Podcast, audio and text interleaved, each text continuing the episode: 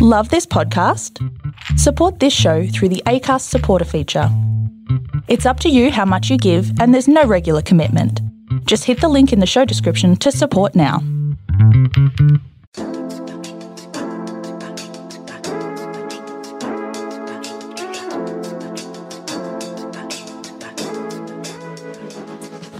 Hi, I'm Jessie Tu, And I'm Helen Stenbeck. and you're listening to Asian Bitches Down Under. We're two Taiwanese Australian sisters, first generation immigrants, and on this podcast, we talk about race, gender, sexuality, and representation from a uniquely feminist blend of Western and Eastern intersectional lens. Hi guys, uh, so this week another really interesting topic we're going to discuss, but uh, right now it's Wednesday. It's super sunny here in Sydney. It's like hasn't rained in a couple of days. Uh, me dying because I prefer the rain. How are you, Hel? I actually prefer the drier weather. Yeah, I, I don't like the rain because it gets so humid in our area and it's just so Oh, wet, okay. damp, and cold. Mm-hmm. Yeah, and the temperature's been dropping quite drastically the last couple of days. We've been having our fireplace up. Yeah, Oh, nice! I can't wait for winter. yeah. I've been cooking rhubarb. Oh, I went that's to the shops the other day to buy rhubarb. Rhubarb cooking rhubarb is honestly one of the most delightful pleasures in life. It's the fucking best thing in the world cooking rhubarb because it just kind of like melts so easily in the pot. Like and all you have to do is put like you chop it up, you put it in a, a pot with a little bit of water and sugar and and then like cover the lid and then in five minutes you have like this melted candy do you like rhubarb Yeah, I like rhubarb and I like the rhubarb with apple. You know the the, Yes. um Oh. crumble. I think yeah. yeah Yeah, it's Yeah. nice. Yeah, it's so good So, it's so good uh, apart from rhubarb, how how are you doing with the social isolation? Do you want me to start first? um well yeah i i, I can start Okay. because um i love talking about what i i've never been more productive in my life um at, and and yeah i've never been more productive uh, during the last few months um, and i'm learning a lot about myself i'm learning that i'm really really good with being alone for long periods of um, I live with a few people, so I think that helps, you know, that, that I still get to see people. But um, when I'm at my desk working, uh, I am really functioning very well. And um, it's been really exciting because I'm working on my next novel, which is set in the 90s. And oh my god, the 90s! But it's just, it's such an interesting time. And um, I'm it's I'm using like ex- using uh, the excuse of the fact that my novel is based in the 90s to watch a lot of films in the 90s. So I've been going on a bit of a Richard Gere back catalog.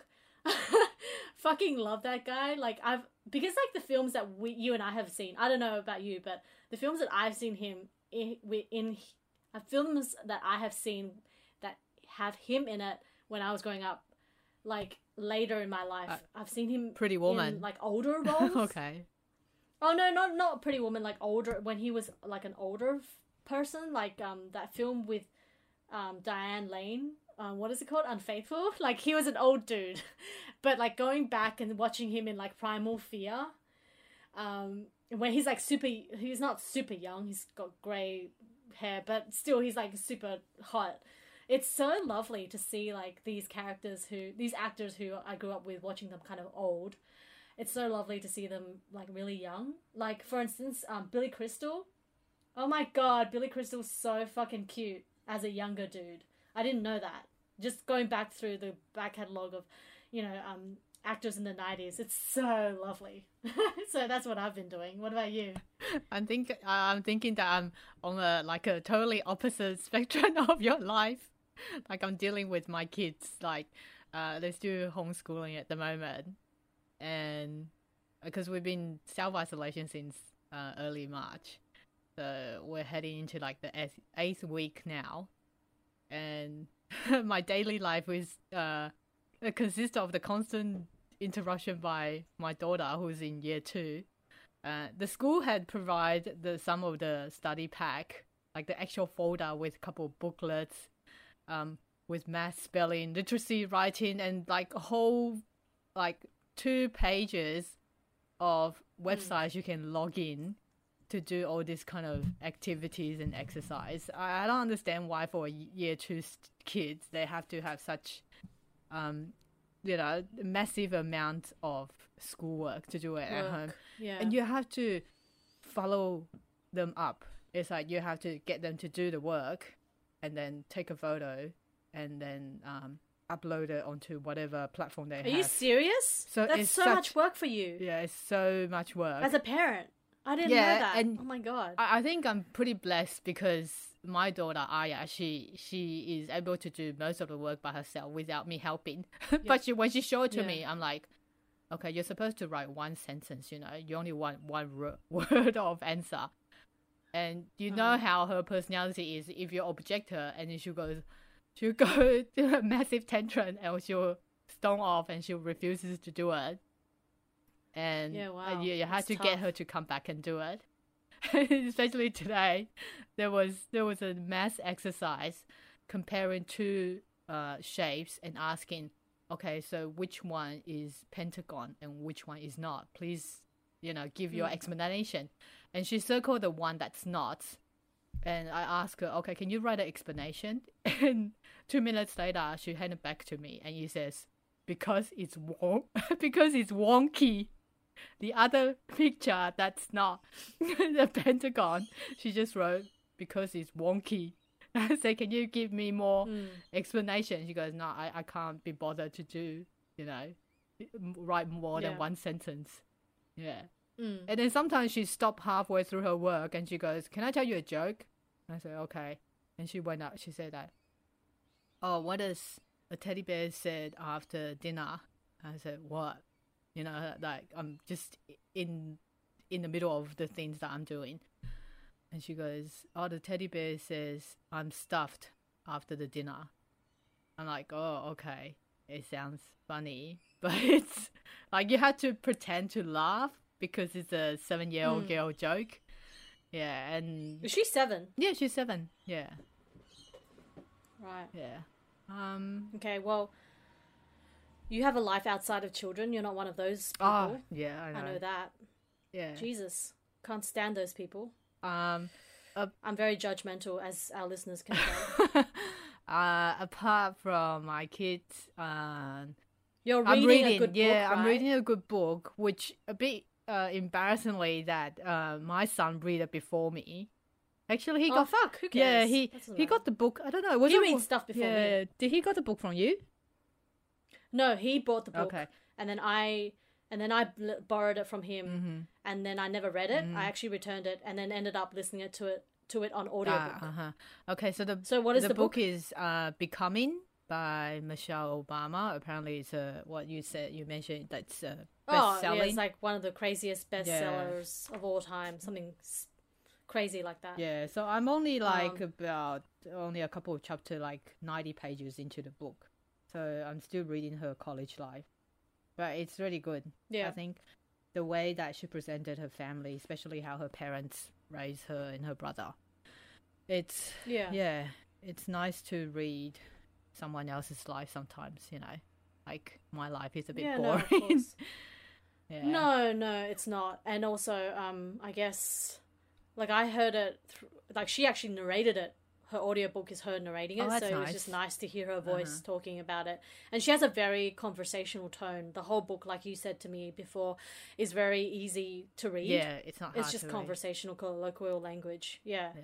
So it's like sh- when I when I heard her, it was like a nineteen hour audio. Wow, book. that's long. So Uh-huh. I just had her in my ears talking, telling a story. So it was lo- really lovely. Mm, that's nice. Yeah. Um let's dig into this week's conversation. Okay, so this week we uh I haven't really properly thought about the topic like the title that we want to put it onto our podcast, but it it will be uh the sexist remarks Sexist remarks yeah By male politicians. by male politicians That's all it is. yeah um so I feel that the antagonism between the gender it's sometimes it can be seen reducing in some areas but it's increasing in others Um, yeah. hmm I feel like uh, perhaps young people may recognize the discrepancy about making joke or making a sexist remark. You know, the boundary, you know, Yeah. I know that some Yeah. kids are very aware about it. Mm. But uh, however, you know, unless there's a guideline for, you know, young people, sometimes I feel like, you know, for us as the adults or even our, our older generations, there's always hmm. a stigmatizing, stereotyping remarks coming out quite often, you know? And Yeah. and because it was normal. It was more normal back then, yeah, yeah, and right? they Like just a few decades ago, even. yeah, they will just pick up whatever that's being spoken in the public, and perhaps they will treat it Yeah. it's normal and justify their sexist remarks. You know, like for example, how come there's still locker room talk? You know, Yeah. and if you know if one of them doesn't call out, and their mindset just continues to think it's okay to produce you know such speech or remark, like no one's Yeah. calling out on Yeah. them, and you know, um, and I just- think it's Mm. prom.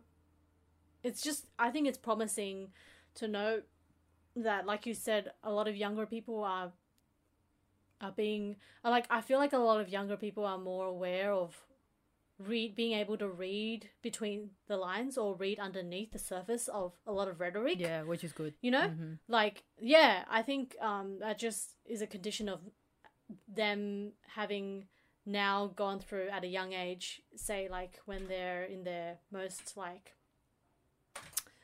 I don't know, like younger people now with the whole Me Too movement, Mhm. they're more aware about what's what's not okay Yeah. and what's appropriate and what's not appropriate. And you know, with like Trump, everyone talks about Trump, but it, he really is. I feel like in about 200 years' time, people will really look back during his administration, and it will definitely be marked as a period in which things fundamentally changed for so for the whole world. Yeah, because of the way the way in which he really has altered the performance of politics and the performance of leadership in a obviously in an extremely detrimental way, you know. Yeah, I agree. And what we're talking about today is Marx. He's like the he really is at the apex of sexist remarks. You know, like Mm-hmm. Yeah, I would the say climax. there was someone's. I bet there's someone on this planet whose job it is to actually just record every single sexist remark he makes on a daily basis. hmm Probably there's a tweet about it. Could be someone who's Yeah. tweeting about it. Yeah. Yeah. But tell me, you said that you had um, looked at some of the sexist remarks that were made in um, in the Asian countries by Oh, Asian politicians. Yeah, the reason that we picked this topic is that I came across with one of the article. Um, but before going that, going to on that, um, have you had any um, personal experiences like with yeah sexist remarks. encountered sexist remarks? Oh my god, yeah. Gross. Se- well, I I would say yeah, um like I think it's it's very uncomfortable this topic because I can't seem to sex I can't seem to separate the remark, the actual remark from the sort of sexual innuendo or the sexual sort of implications by by by comments that were made to me. So when I worked in a boys' school, there was this creepy old man who would um white guy, of course, creepy old. Actually, he wasn't that old. He was like mid the mid forties, and he had like he. no, it's not. I don't want to be ageist. Um, uh, he had he had he was the father of like a couple of teenage kids, and he would kind of specifically. I mean, he made jokes about how like I think for some random reason I had bought in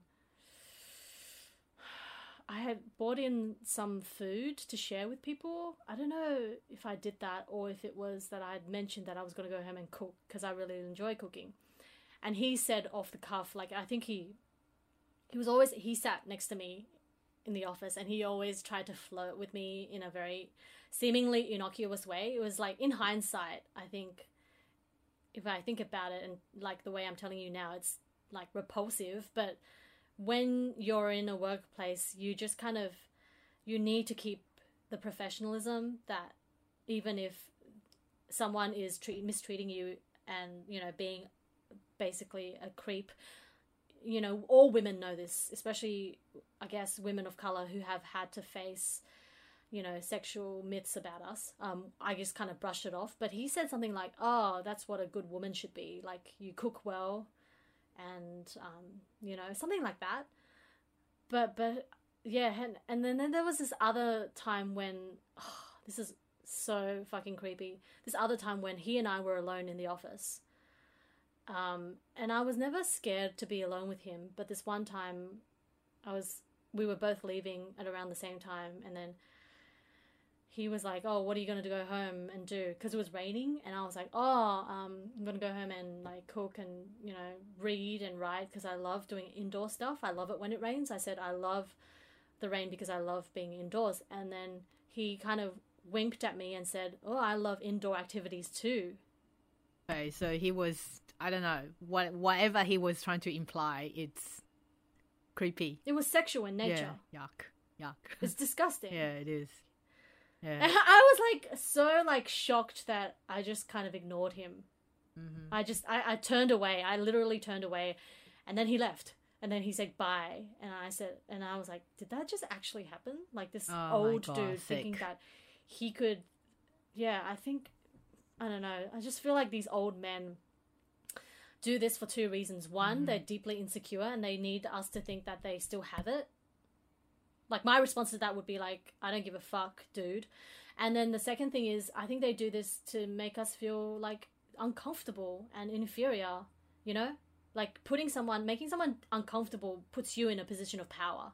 And that's how they do it. They play on this sexual sexual tension that, you know, I think all young women carry. I think the power Okay. power dynamics is very true there. Like um, like you say that when men always try to not always, but sometimes when they want to play the power dynamics between two parties, that they will make it make the other one that feels uh, uncomfortable. You know, putting someone else in the uncomfortable position Yeah. that makes them Totally. feel powerful. Yeah, which is a bit silly. Yeah, and and exactly, and like, what is the most powerful thing about a young woman? Her sexuality. Yeah. So Uh-huh. he was trying to just like play on that. yeah sick.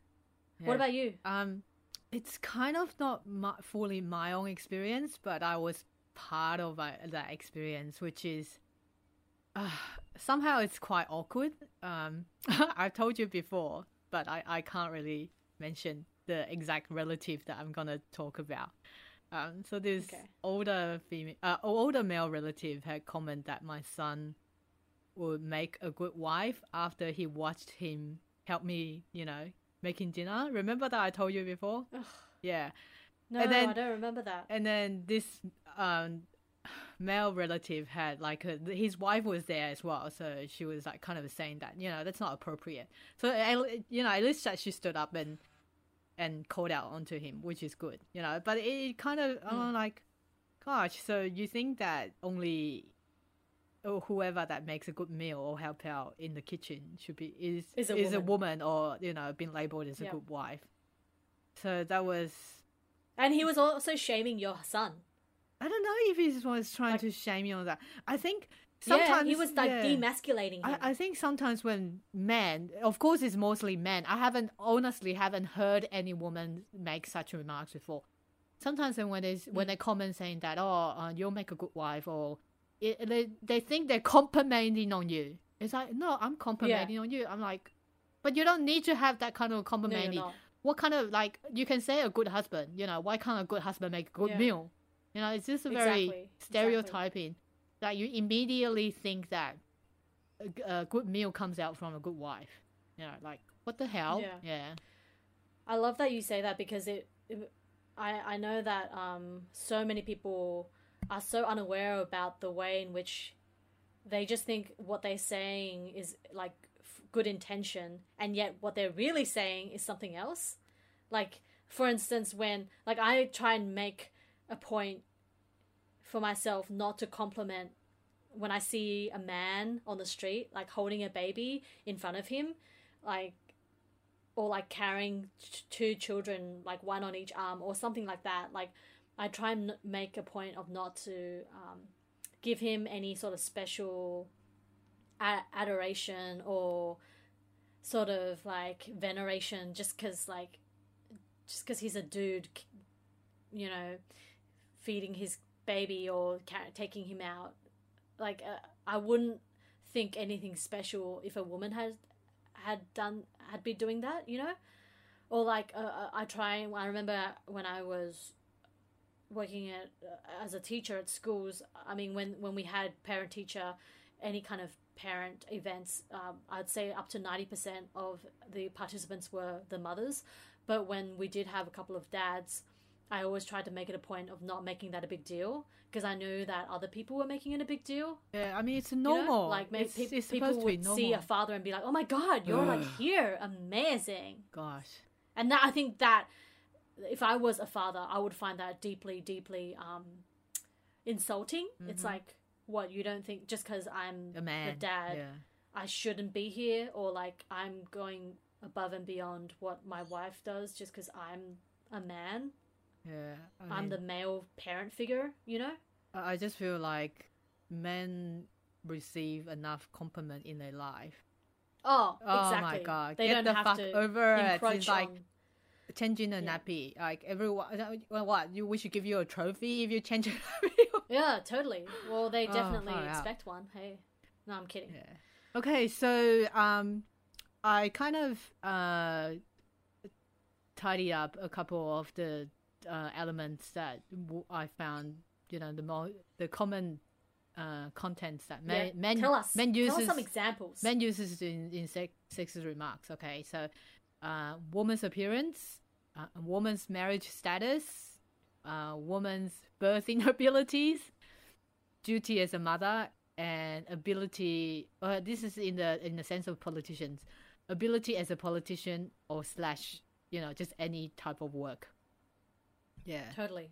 I, I think that So- um, the what I I'm trying to trying to figure out that why are there why are there sexist remarks? You know, why do they make sexist remarks?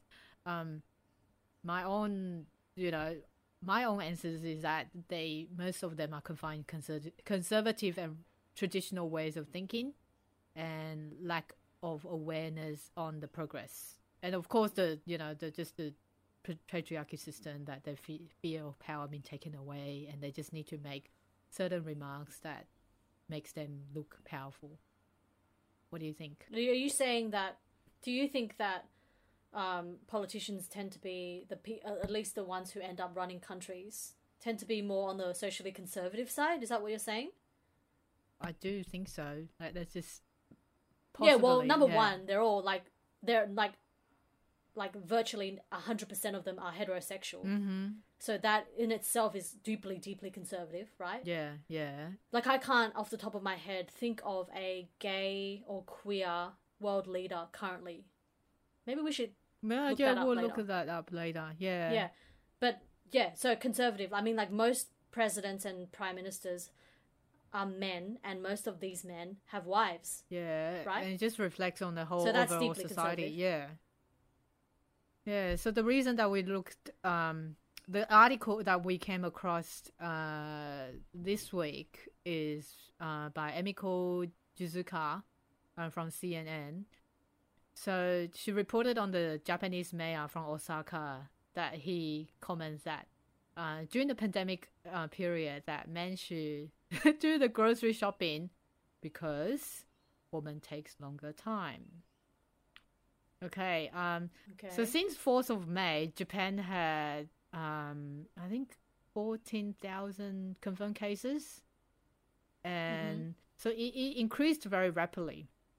And with the new Yeah. restriction, that um you know of course with the social distancing, you have limited of uh number of people in the shops, and you're trying to encourage people to do shopping, you know, not that frequently, and also spend less time on shopping and also uh, Osaka Mayor uh, Ichiro Matsui that he said that oh because women spend longer in supermarket aisles, so he recommends that men should do the shopping instead of women, and therefore that they can you know the whole shopping thing will be more efficient and things like that. Uh, what Yeah, what you- a dick. What do you think of that? What do you think? Well, there's not much to say apart from that. Um, it's com- very generalizing, you know, and it's. Uh, I wonder if I should call it misogynistic. Like, is it? It it's just, uh, I guess, it's sexist because it categorizes and puts us, you know, a whole. It puts an entire gender under the realm of that type of behavior. You know, he's basically saying, or every person who has a vagina takes longer than a person who has a penis. Yeah, So Yeah. that just in itself is Uh-huh. very uh, insulting. yeah, it's insulting and also just like what's the absolute in that? You know, I, I did ask a couple of friends around, you know, what they think about it. It's interesting that some people doesn't think that what he said was um I don't know, sexist. Some people say that, oh yeah, it's actually true, you know, I, I do take longer time to shop than my husband. But then there are some other funny elements come out from the conversation. They will say that, oh, I really don't want like I don't care if I take longer time because if I send my hmm. husband to do shopping, yeah, they okay, it's true that they might take shorter time, but they will come back in the wrong stuff. Right? It's not efficient. You know, they will come Yeah. back with the wrong items and they'll spend more on the like useless junk food. Yeah. Yeah, so I think two things I want to say. I guess the first one would be it doesn't even matter if that is true. Like if your friends are saying, "Oh, it's true that, you know, I do take longer than my husband." That's irrelevant. The fact that he had generalized so so sort of brashly that, you know, one gender takes longer than the other, that in itself is really sexist and discriminatory. And I guess the second point would be um, yeah, I mean, if we're talking about if we're if we're arguing about the like i wonder why did he say that was he saying that it's best to make sure that people are keeping their outdoor um, duration of activities to a minimum might, i wonder if he's saying that because he's trying to make people Mm-hmm. um, just be very vigilant about not spending too many too much time outside of their house Yeah, Um, and yeah. he was trying to say he was trying to make that point and during the way he just he he happened To make I mean use deliberately I'm not I'm not taking his side at all but he's saying oh women take longer so he's like relied on this very sexist um trope I guess Yeah, I think the the bottom that we take yeah. like like we take like another trope we take longer in the bathroom Yeah, I think he's Right. just trying to. I mean fuck you but we have to because we have lot like more, more things to and, do. yeah. And yeah and also the society judges us unfairly based on our looks so we have to spend Yeah, longer in, yeah. in the bathroom I think his intention was trying to say that you know we still have to, like you said, like you know the safety first and things like that. But he really didn't have to bring out you know the, comparison of women and men doing shopping. yeah it's really like you say, it's Yeah. irrelevant.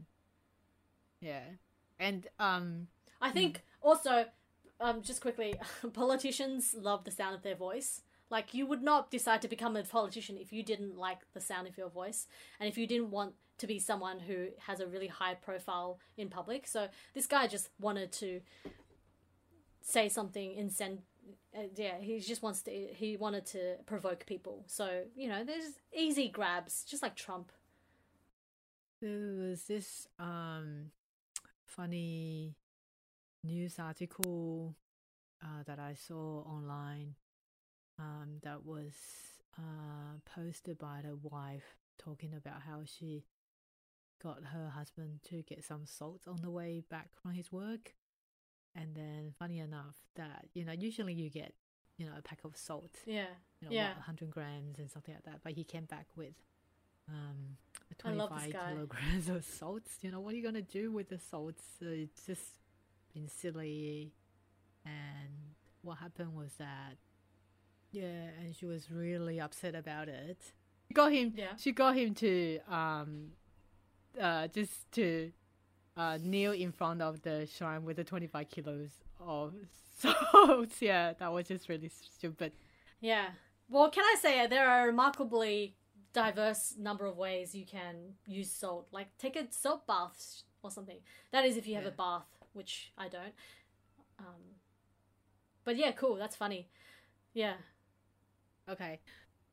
I uh, yeah, and there was you wrote something about the Malaysian last yeah last month, didn't you? Yeah. Oh yeah. So in Malaysia, I mean, can yeah, I mean, what we're t- what, we're saying here, Jap- Japan still deeply conservative fundamentally, I'd say.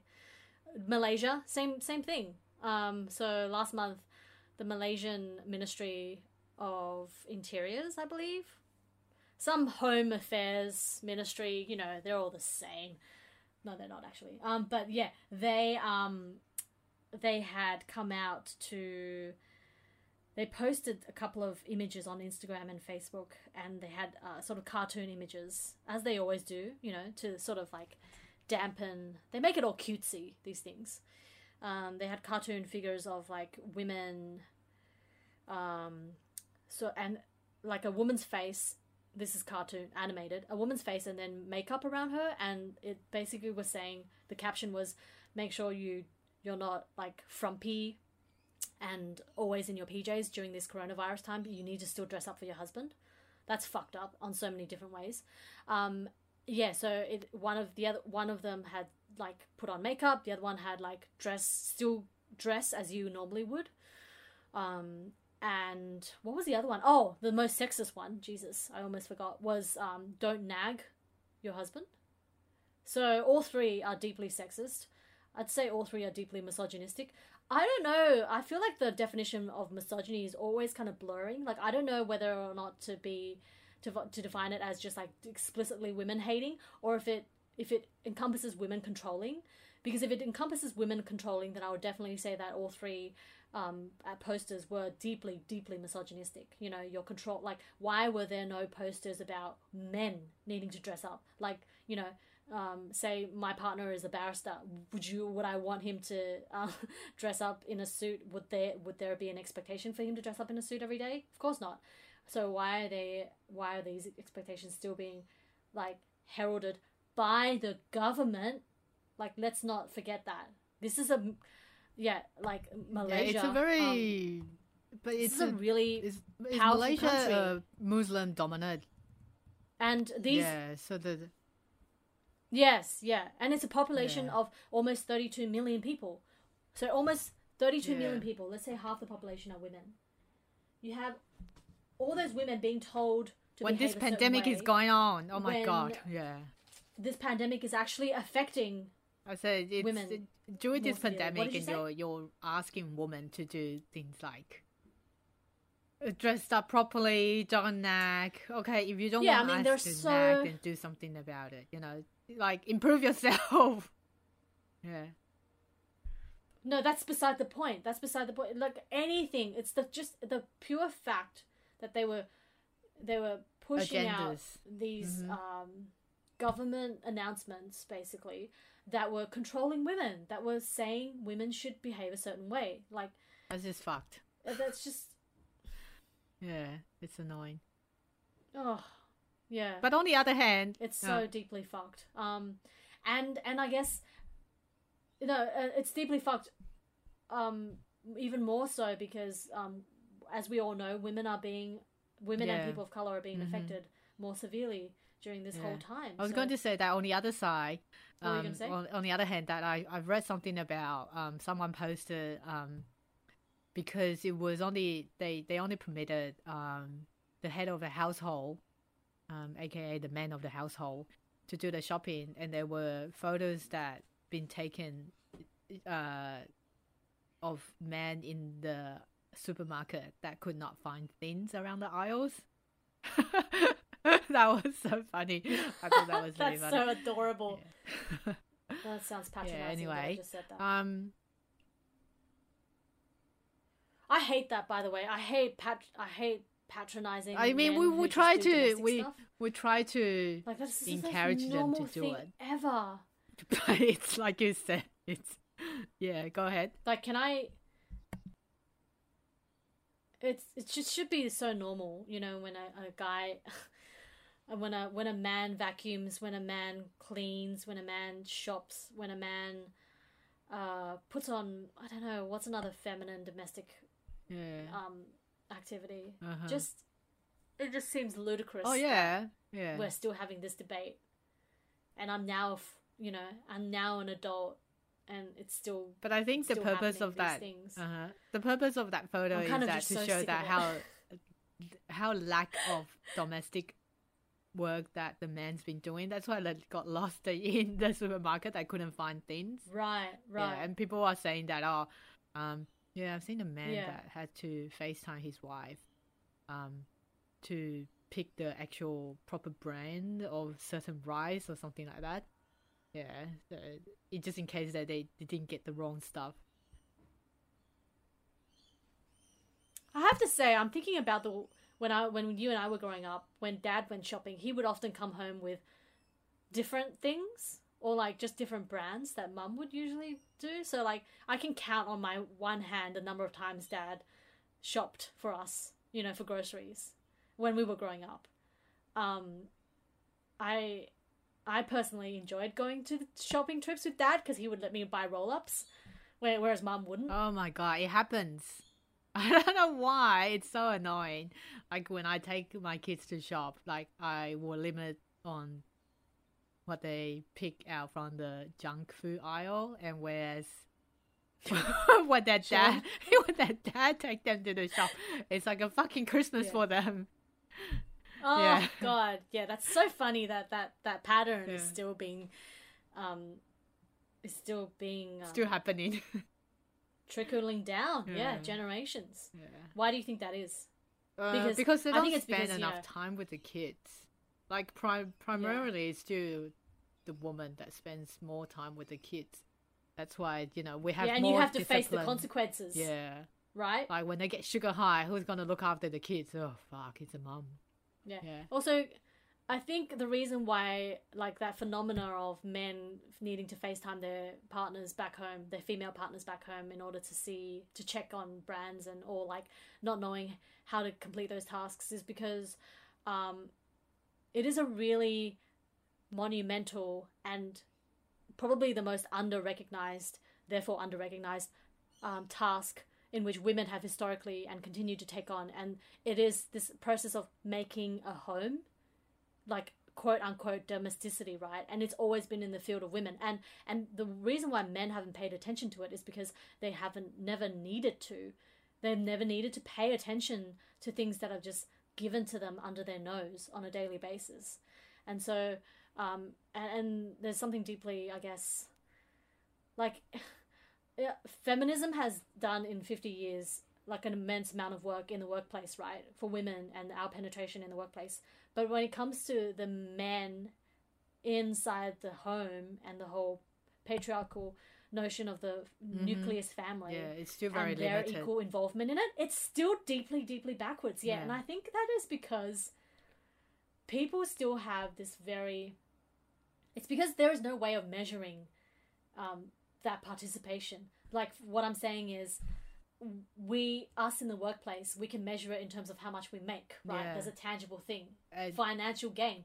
But like, how do how do we incentivize? And I'm not trying to say that this is Mm-hmm. an important question, by the way, but like, how do we incentivize men being involved in the work in, in the, household, yeah, and with the family. You know? yeah. Yeah. I still get because that's yeah. I'd say more important than anything yeah, else. I still get right? questions of, um, I still see questions on like a mom forum saying that, oh, why, um, how can I get my baby to be more attached to my husband, to the dad, than me? You know, like like my kid is like two year Mm. old now, and she asks for me all the time, and every time I, I answer the same, I just say, gosh, just just go out for a whole day, okay, and leave the kid with the dad, and he will take care of it, regardless if he feeds.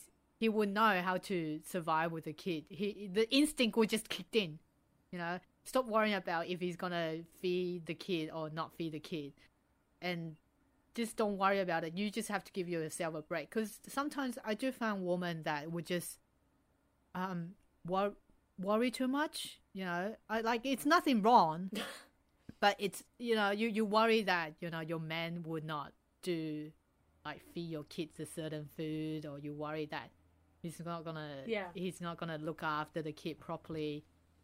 If you want to let your kids to be more attached with the dad, you know, give the time. Yeah, give the time. Yeah. or find a hobby Find your own project to do. Yeah, I know. You know, just get yourself out of, you know, the kid circle. The yeah. house. Yeah, the house. I mean, not the But house at this also, moment. Think- yeah. Mm. Um, yeah, it reminds me of that kind of trope where women, I've heard this over and over again, where women often say, oh, um, I get my partner to do something, but he doesn't do it the way I want it, so I end up just doing everything myself because I know how I want it done. That's so our mum. Yeah, yeah, totally.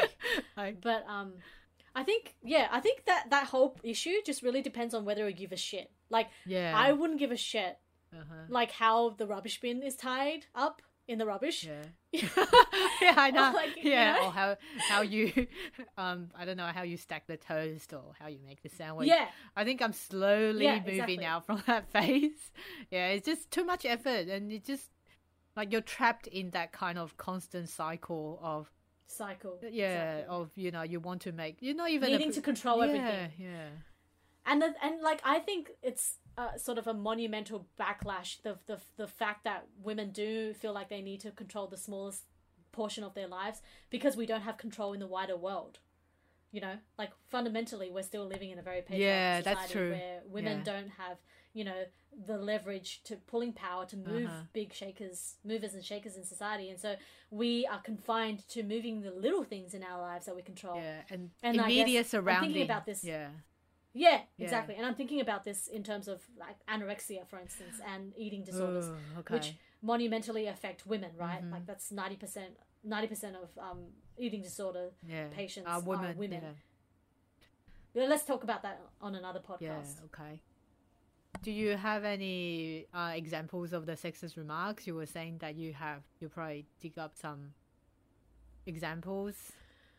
Um. Well, the obvious ones, you know, in our country, Australia, Tony Abbott. um, Julia Gillard, Tony Yeah. Abbott, yeah, you know, Julia Gillard face. I think when Julia Gillard got into power, I, I was in my first year of full time. I was in my first year of employment.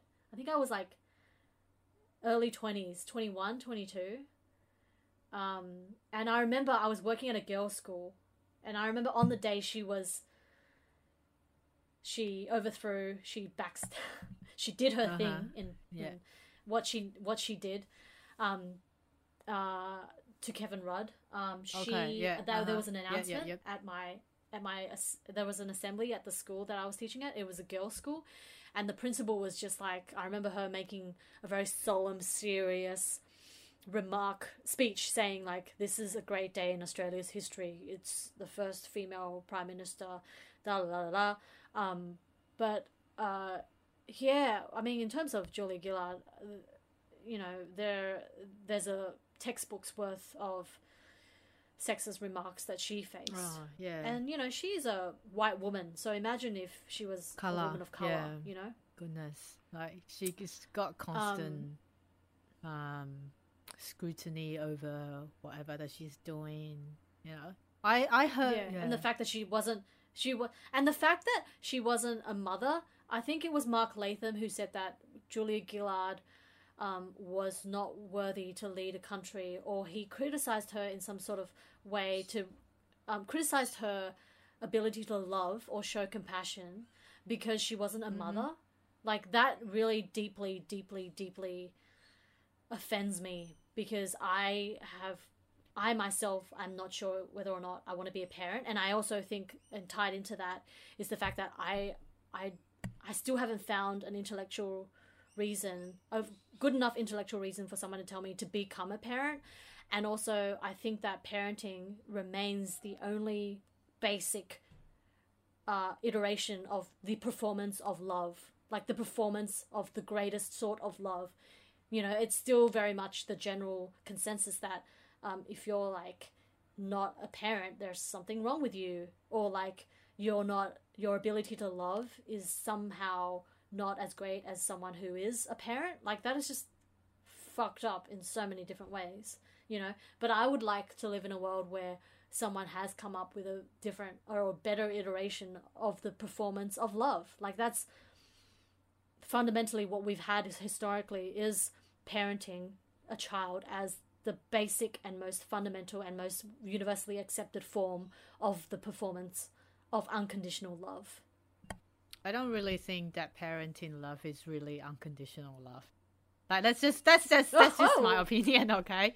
Yeah. Controversy. But I, I, I do think I, I do agree with what you're saying that um, uh, a lot of female politicians, uh, mostly when they're when the ones that who's really concentrating on their politic uh, career, that they don't careers. they yeah. don't or they choose you know they just basically they choose not to have a partner they choose not to have kids and things like that they're being scrutinized over that um like for example chinese president tsai ing-wen there's countless Tsai Ing-wen, fucking Yeah. love her. countless um critics of, of talking about her that oh she doesn't have a partner um she doesn't have kids even our own mother like earlier this year when i was talking to her about the presidential election our mom's like Yeah. she she had a doubt about her she goes oh yeah but some people are saying that she's a lesbian i'm like mom does that even matter yeah Wait, I just think mum is homophobic. That's different. yeah but Seriously. they're saying that yeah it's it's really annoying that when you're saying that um uh, when you judge a woman a, a female politician when she doesn't have a partner or she doesn't Yeah. she doesn't have a private Yeah. life you know it's it's gonna um Like there's, there's something, something wrong, wrong with her and something wrong about her judgment on what she's gonna do politically gosh don't That's okay if we're gonna put the same standard okay for the man gosh barnaby joyce should be out already you know yeah Yeah. Well, we all know. yeah that. and i just like, don't understand why it, and up until this day we still have people criticizing on whether or not that female should have you know a family if she's try like trying hard to work for the country you know just simply like that she's trying to you know it's like we still have to choose yeah Yeah. I also have a problem with those um I guess I mean yeah, I also have a problem with the adulation that comes out from say like Jacinda Ardern. Like I'm not criticizing her at all. I I have really no special feelings about her, but she um you know when she had a baby, it was like, "Oh my god, this woman is fucking god." yeah she can 'cause she do became a mother, like, like, the shrug. fa- like- the family and work balance the myth Yeah, like and she uh, finally that's reached what it Men have yeah always done. It's like, why should she deserve extra credit Mm. for that? You know, yeah I just yeah like, and also when when we praise very corporate CEO women, you know those women who have really ticked the boxes in order to like the patriarchal boxes in order to reach the positions of power that they have when we praise them like when i when i think about the way that they have gone to the top. Like for instance sheryl sandberg the c the cff cfo cfo some chief financial officer or something of facebook yeah cfo whatever. She's got something to do with facebook. Um she is the author of lean in and she's like this you know idol of white feminism.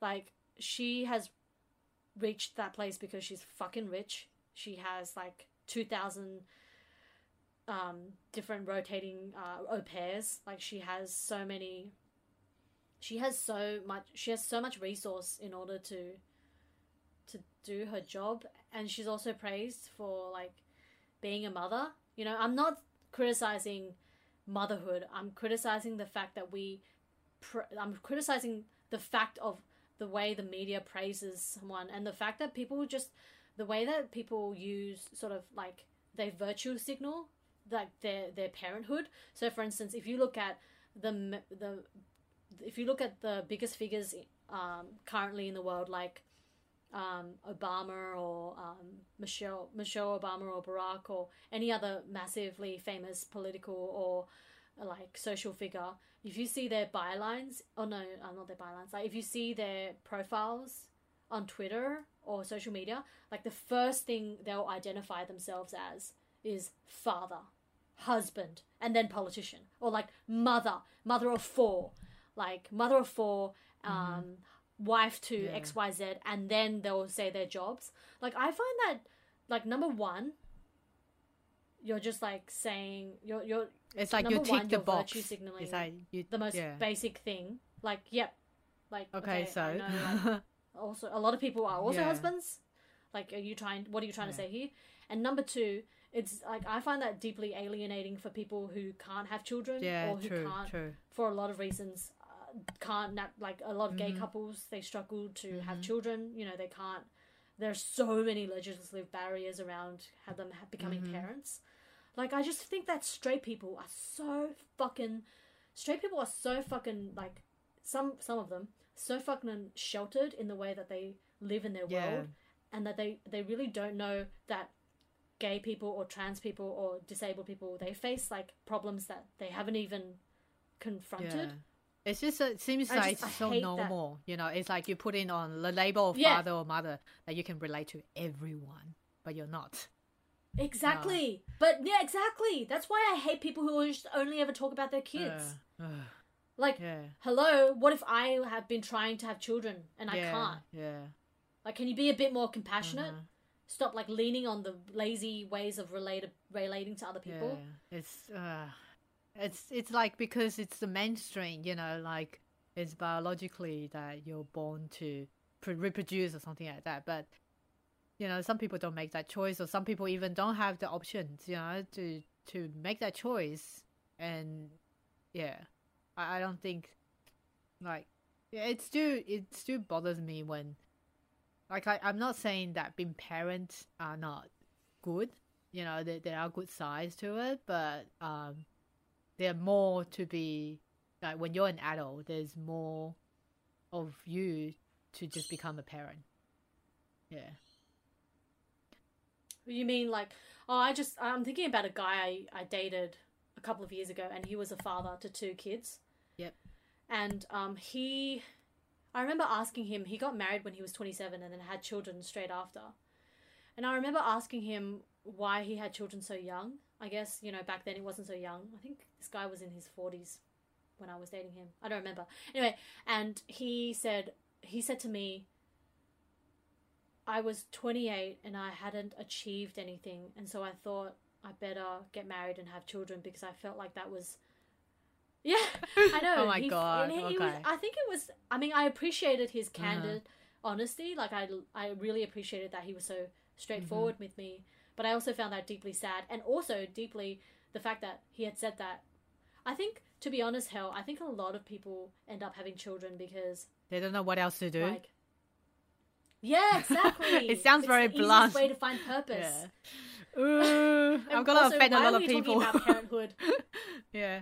Why are we talking Okay. about parenthood Yeah, I know. we're, um, we were making you know, supposed to be sexist talking about remarks. sexist politicians Um, I, I've got. I, but um okay, just one yep. more thing i i have to say this whole trope of fatherhood like especially when it comes to heterosexual men like billy yeah. you know billy mhm. um he often talks about how um in his so billy works at um a boys school yeah and he often says um that the sort of adulation and reverence that young men are given the moment they say oh we're having a baby is like so way beyond and above um what what women get so, for instance, like Anderson Cooper, I think that's his name, the the the anchor for whatever I don't know CNN or something, some famous um, news network on um, in America. He is fifty two years old,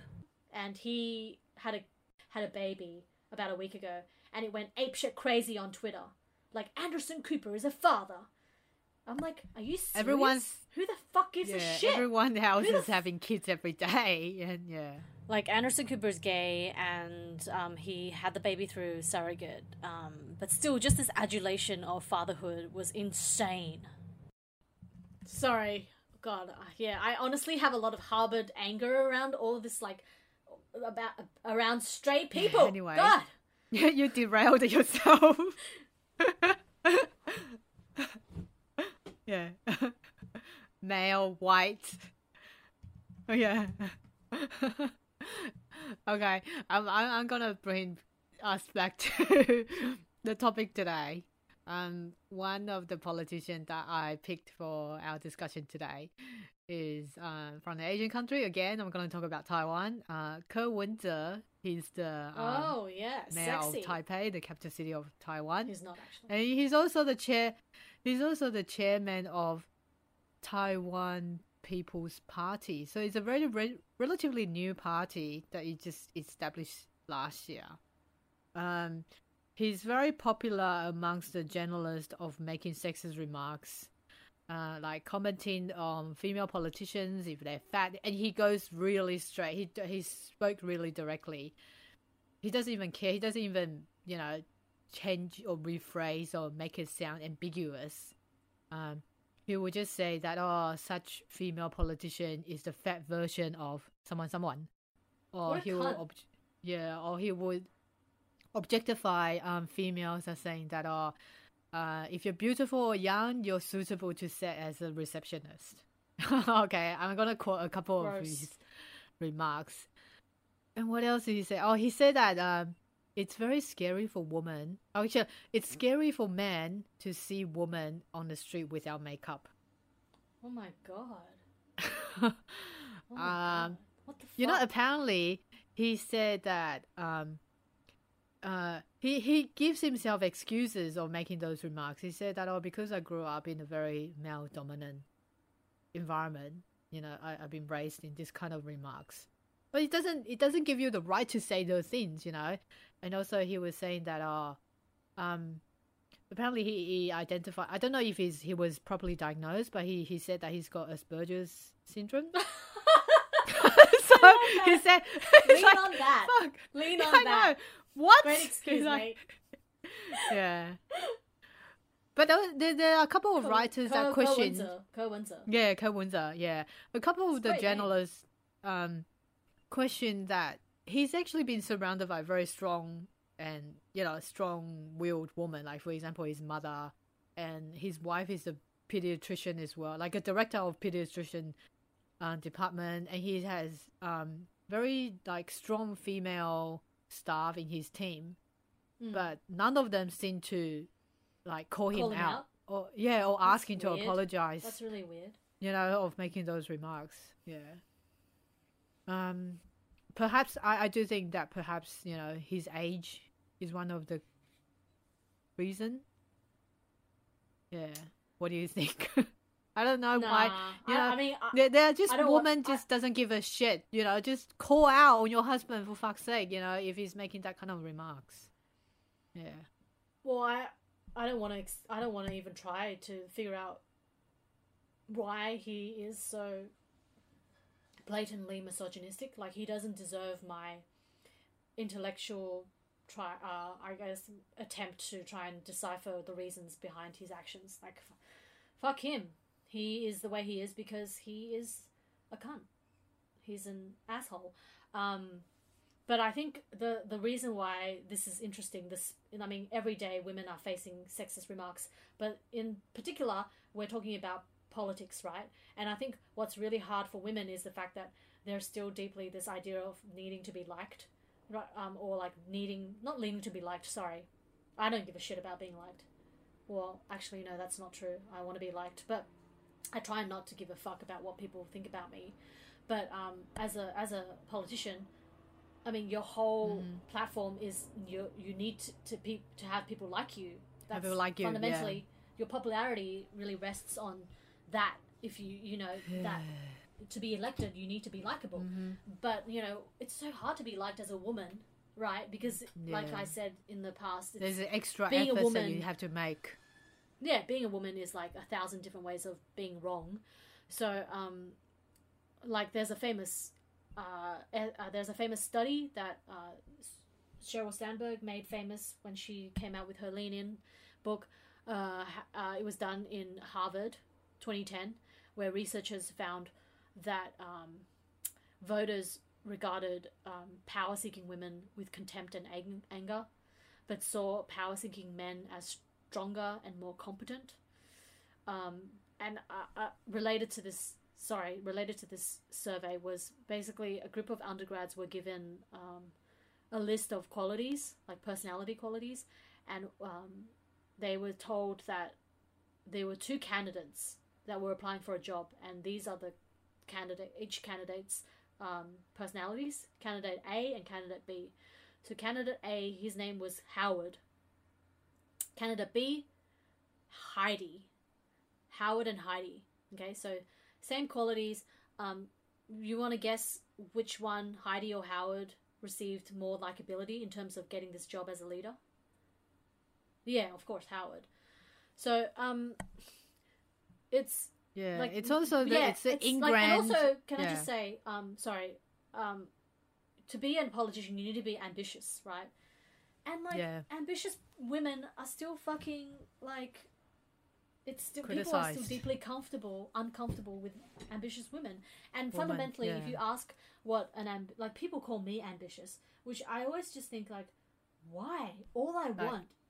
Like it's so funny because the bar, especially here in Australia, which is why I'm desperate to move overseas. Um, the bar here in Australia is so fucking low. Like Yeah. all I want to do Mhm. is write books, and I'm people are like, "Oh, you're so ambitious, Jessie." Or like when I say all I all I want is to move to New York, people are like, "You're so ambitious," and in my head I'm just like thinking, "What the?" F-? I'm like, "What the fuck?" Yeah. All I want is is I want. That's it. I want something, Yeah. and that makes me ambitious. In Australia, that makes me ambitious. Like I Yeah, stand people- out because I want something. people you know, have very so- strange people have a very strange standard you know they they use the word a bit ambitious like it's a very positive description for a man but it's a very negative description for a woman. Yeah, totally. Yeah. it's like you're describing an ambitious man it's like oh he's gonna become a like a very popular successful you know i don't know ceo or something powerful. like that Yeah. yeah, whereas when you're when you're describing an an, an ambitious woman, you're like practically saying that oh she's reaching for the impossible for herself. You know, there's yeah, and she's not standards. sexy. She's not worthy of my romantic um, admiration, I guess. yeah. Or she's not qualified to be someone's partner because she's ambitious. Gosh, She wants something for herself, you know? yeah, it's a very double standard. Yeah, Yeah. yeah, And uh, like female politicians, they're really at the apex of this sort of conundrum because they're Yeah. ambitious and they're criticized uh huh. for it and they're called awful things that men are not called for. They're called bitch Yeah, or all the emotional time. or shark or shrill or snake. Elizabeth Warren Hysteria. was called snake. Ugh. Yeah, they're hysteric. They're hysterical when when they basically just like expressing their emotions. Yeah. And then the there was one I think I don't know if you read that article that I sent you just before we start recording about the uh, British MP when while they're sitting in the parliament Yeah, and one of the MP who one of the female MP who's a doctor she's just you know she's a shadow something I don't know. One of the shadow minister. Anyway she was just questioning that uh, you know we should get more testing for co- the COVID nineteen you know uh, it's breaking apart for some family and things like that.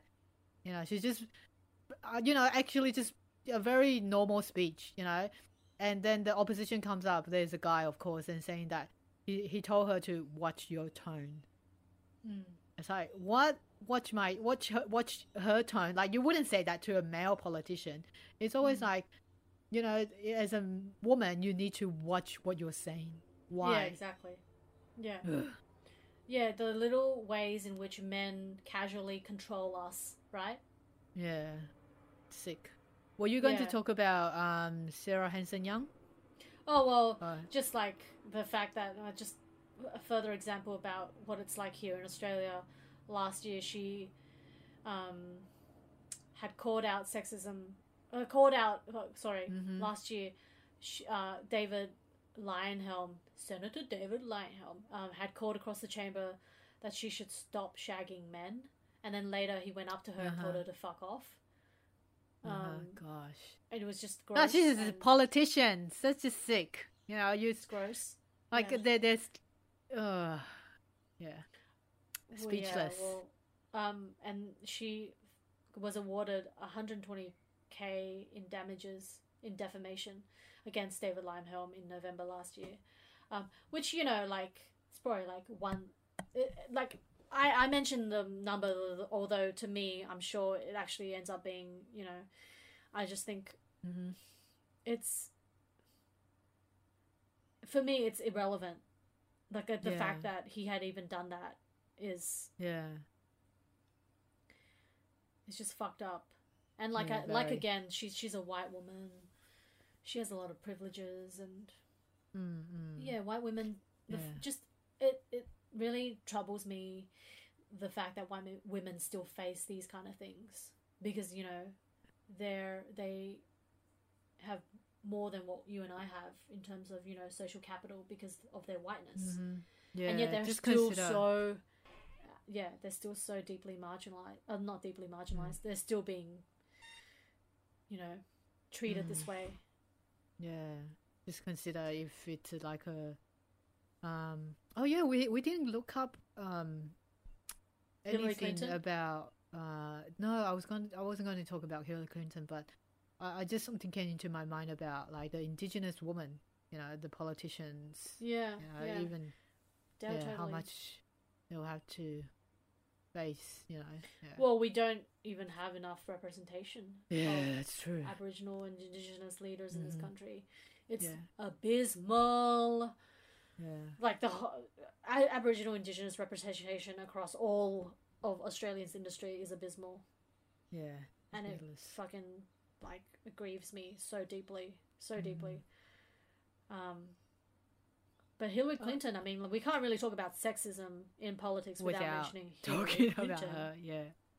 I feel a bit Yeah. conflicted about Hillary Clinton because I don't know. It's hard to like- talk about her because you're either like I'm in, in the middle. Like I, I, I don't know how to describe this. It's like Mm. yeah, I feel related to her because she's a woman, but sometimes you know there's a couple of policy that I didn't or her agendas or the ways that she does things kind of like I don't feel it's right. Um, but it's yeah, it's hard to talk about her. What do you think? What were you going to talk about? Um, Hil- Hillary Clinton, Hillary Clinton is for me a deeply emotional subject because I cried real bad um, when she lost. It's very emotional. Um, it felt like when she lost.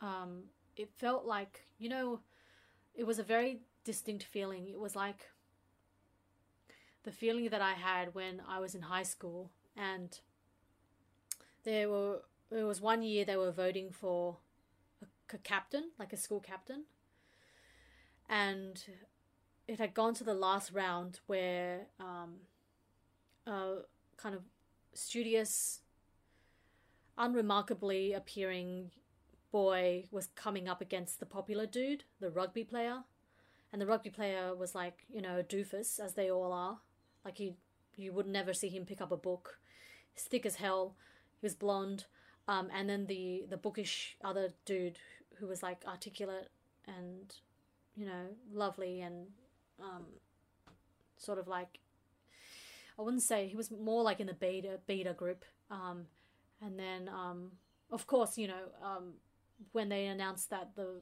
the the jock the rugby guy had won the the role of school captain that's how it felt to me like it was just a deep injustice because the person who was most deserving didn't win Didn't get the role. Yeah. yeah that's how Yeah. it felt to me Yeah, like you think yeah that i know hillary clinton i know hillary clinton has so many different problems and so does barack obama you know you can't you know it's like if you think about any politician Mm-hmm. none of And their particularly, none of their beds are clean you know yeah, but, uh, particularly but up when it- against but- Trump. yeah yeah but but, god, you guess- lost to Trump. It's like, oh my god. Yeah. yeah um but i guess with hillary because she's a woman and i'm a woman and i yeah, have that's how I feel. you know yeah, Yeah. and yeah yeah exactly you feel that you want have this you want something to happen because we're all women. Yeah, even though she's a white woman and so far Uh-huh. from my subject From position the ideal, and- yeah, and and so far from the life that I will lead and have led, it's still it's the it's the representation. It's what it signals, you know? yeah. It's what yeah. Hillary signals as a woman. That's what was really traumatic, I would say, Mm-hmm. that she had um, that she had lost. Um, and and also, I guess it's almost like if she loses and she had every single possible box ticked. What does that say about someone like me if I wanted to be the president? The you know, there's absolutely no chance of an Asian woman ever potentially becoming the leader of the free world. And that's deeply Mm-hmm. upsetting, you know? When you see someone who had everything going for them still not have enough based on the fact that she was a woman. You know, like America will, I think, needs another 50 years until it's ready to have a female president.